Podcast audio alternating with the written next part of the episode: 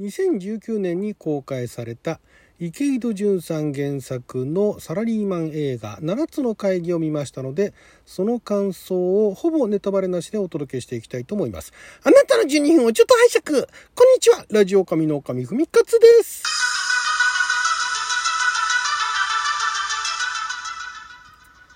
映画トークでございますがまたもあの邦画を見まして今現在ネットフリックスでね、えー、見ることができるので見たんですけれども2019年に映画版がねもともと小説が、えー、日経でですね新聞で連載されていてで連載後最後の第8章かな？かなんかが追加されてで、えー、文庫が出たと文庫単行本文庫が出てで一回ドラマ化されてるらしいんですね。東山紀之さんが主演で、えー、ドラマ化されていたそうなんですが2019年に、えー、映画化と。でその映画監督は福沢克夫さんですね、えー、この池井戸潤さんの原作の小説を、まあ、映画ドラマ？ちょっとよくわかんないですが、まあ、そこら辺あの監督されてた方で、えーまあ、だから池井戸さんの作品テイストをうまいこと映画にできる監督なんでしょうかね。なんか私あの池井戸作品って読みたいなと思いつつ読んでなかったし、えー、見たいなと思いつつドラマも映画も見てなかったんですけども今回初めて見ましてですねもともと予告が出てた頃から面白そうだなとでなんでかそれはなんかねあの私がだからそれこそあの昔あのメーカーに勤めていたんですがまあ、あの実際中身はねそのメーカーメーカーした話ではないんですけれども、まあ、メーカーのねえー、メーカーではまああるあるあるあるでもないのか、まあ、メーカーにいたら、まあ、よくわかるというような話ではあったんですが、まあ、そのメーカーに勤めていたということもあって、まあ、そのメーカーでとある問題が起こっているというお話なんですよねこれね。で、えー、あとまああの主演が野村萬斎さん。野村萬斎さんねラジオトークでもね、えー、毎週、えー、月曜日でしたっけ？え月曜火曜なんかあのお話しされてますけどもね、えー、まあそんなそんなこんなで。野村萬斎さんの私あの、えー、狂言の舞台は見たことないんですが映画とかね、えー、映画でしか見たことないか。らドラマのドラマで野村萬斎さん出てましたっけ？映画で出ていた野村萬斎さんしか存じてないんですがその映画の野村萬斎さん好きなんですよ。で、えー、今回、まあ、あとあの出てるねあの役者さんも魅力的な、ね、方たちが多かったんでで見たんですけれどもいや面白かったですね。これねもうご覧になった方だからまあ池井戸、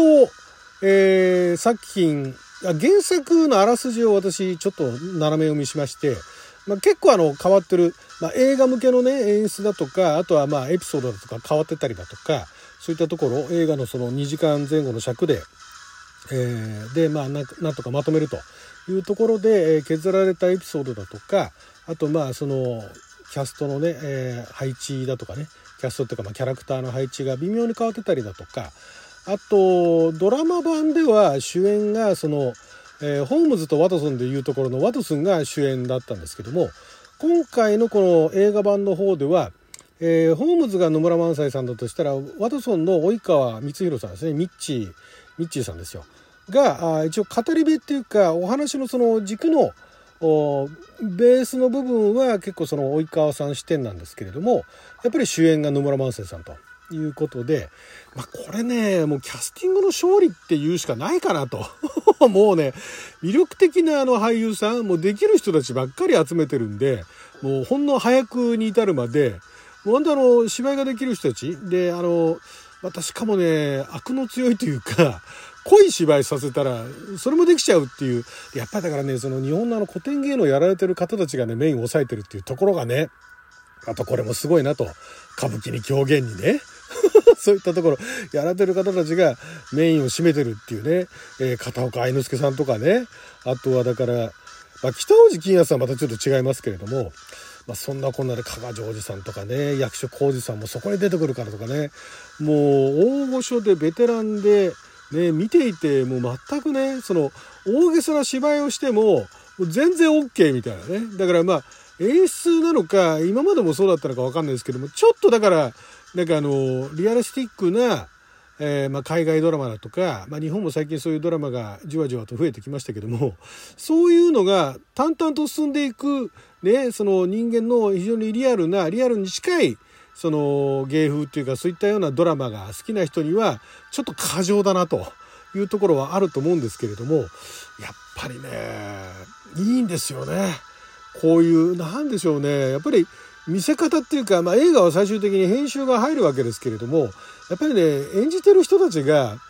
なんかその見せるそのね見せるべきところ、え聞かせるべきところ伝えるべきところっていうのはちゃんとやっぱりね抑えてんですよね当たり前っちゃ当たり前かもしれないけども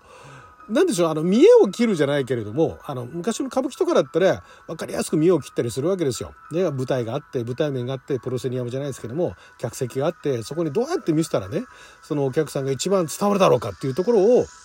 古くからやってるわけですよ。で、狂言師もそうですよ。で、そういったところが、で、まあ、カメラがここにあって、じゃあどういう風に向いたらいいのかみたいなね、いうところもあるんでしょうけど、あと、まあ、だから、発声の仕方ですよね。セリフの言い方一つ一つも、ああやっぱり古典芸能やってる人たちがね、やってるから、本当ね、伝わってくんですよね。あのね、あの、なんでしょう、えー、演技の優劣をつけるのも野暮な話なんですが、やっぱりね、あの、ドラマとか映画でもそうなんですけども、最近若い人たちでも、すごいあの、いい俳優さんね、女優さん、えー、増えてきたなと思うんですがやっぱりねもう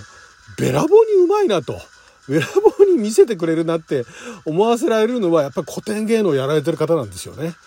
大概が。ね、あとはまあベテランっていうのもありますけれどもそこのだからまあ演技合戦っていう見方はあんまり私好きじゃないんですけれどもねあのお話が楽しみたい人間なんで、えー、演技合戦っていうのはまあ正直どうでもいいっちゃどうでもいいんですけどこの作品に関してはねその演技合戦っていうふうに思っちゃう。それをまた楽しく見れちゃうみたいなそのキャスティング。だからその役者が好きだとかあと舞台やってるだとかあとまあテレビに出てるだとかいう人たちには特に楽しめる作品じゃないかなと。いやそういうのやってない人だとかあんまり普段見ない人でも楽しめる作りになってるし非常に分かりやすいしうまいことをそのなんでしょうね伏線を張ってんですよね。なんかあの原作の連載小説の段階ではそれぞれ各章ごとにその何て言うんですかね結構ネタネタ振りして、まあ、一部ネタバレしてみたいなそんなようなの繰り返しで最終的に全部、ね、謎が明かされるみたいな形で7つの会議っていつ7回会議したと思ったんですけども、まあ、だから言うなればえー、連載で、えー、7話まで新聞で連載してで最後の8話で全部なんか回収していくみたいな。だからその7回やってたのがまあ会議なのかなと。そこで7つの会議なのかなと。映画見てた限りでは正直7回会議やったっていう感覚がしないんで後で思い起こしてみればなんかね会議って言われるものが7回あったかなと思うんですがだからちょっとねあまりにもこのタイトルのインパクトが強すぎてあの、1回、2回、3回とかね、いうふうに数えるわけじゃないんだけど、どうもね、その、だから7つの会議っていうのが、何と、何かと引っかかってんのかっていうようなところをちょっと気にしちゃうと、映画の中ではそこのところについては詳しく語られないので、ちょっとね、その、タイトルが、まあ、原作小説がね、そうやって言ってるんで、まあ、これはまあ変えようがないのかなとは思うんですが、そこぐらいでしたね、気になったのはね。それ以外はね、もう、ベタといえばベタな流れだしあとまあその池井戸さんあたりからその火がついたその何ていうんですかねサラリーマンだとかそういう職人だとか働く人たちだとかが頑張るお話みたいなね いうようなところはまあだんだんその日本ではその辺りから盛り上がってきたんでしょうけれどもその海外のドラマだとかそういったところも含めていわゆるそのビジネスマンだとかサラリーマンとかそういうのが出てきてでその中でなんか問題が発覚陰謀が発覚みたいなそういったようなののその流れとしてはある種王道っちゃ王道だったんでそこに新鮮味はなかったんですけどもそれを上回ってね補ってあまりあるほどのその役者たちの魅力ですよね。そこでも完全に見せきりましたよね。でこれはまあちょっとネタバレっちゃネタバレになるかもしれないですけどエンドロールがすごいよくできててよくできててっていうかこういうエンドロールいいなと思ったのがエンドロールにもちゃんとお話の最後の最後までそのゴジスタみたいなところだとかあとは最後のその、まあ、長ゼリみたいなね感じがそのエンドロールのね、えー、ところで流れてるところで全部語られていくってこれはすごいなと。でもう見せきるんですよね。そこはね、まあ、映画としても非常によくできててただこれやっぱり日本独特のねその文化というかねその社会背景みたいなものがあるので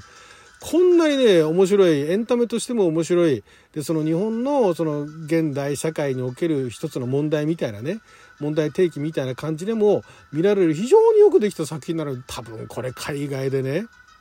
放映というか海外で配給してね上映してもね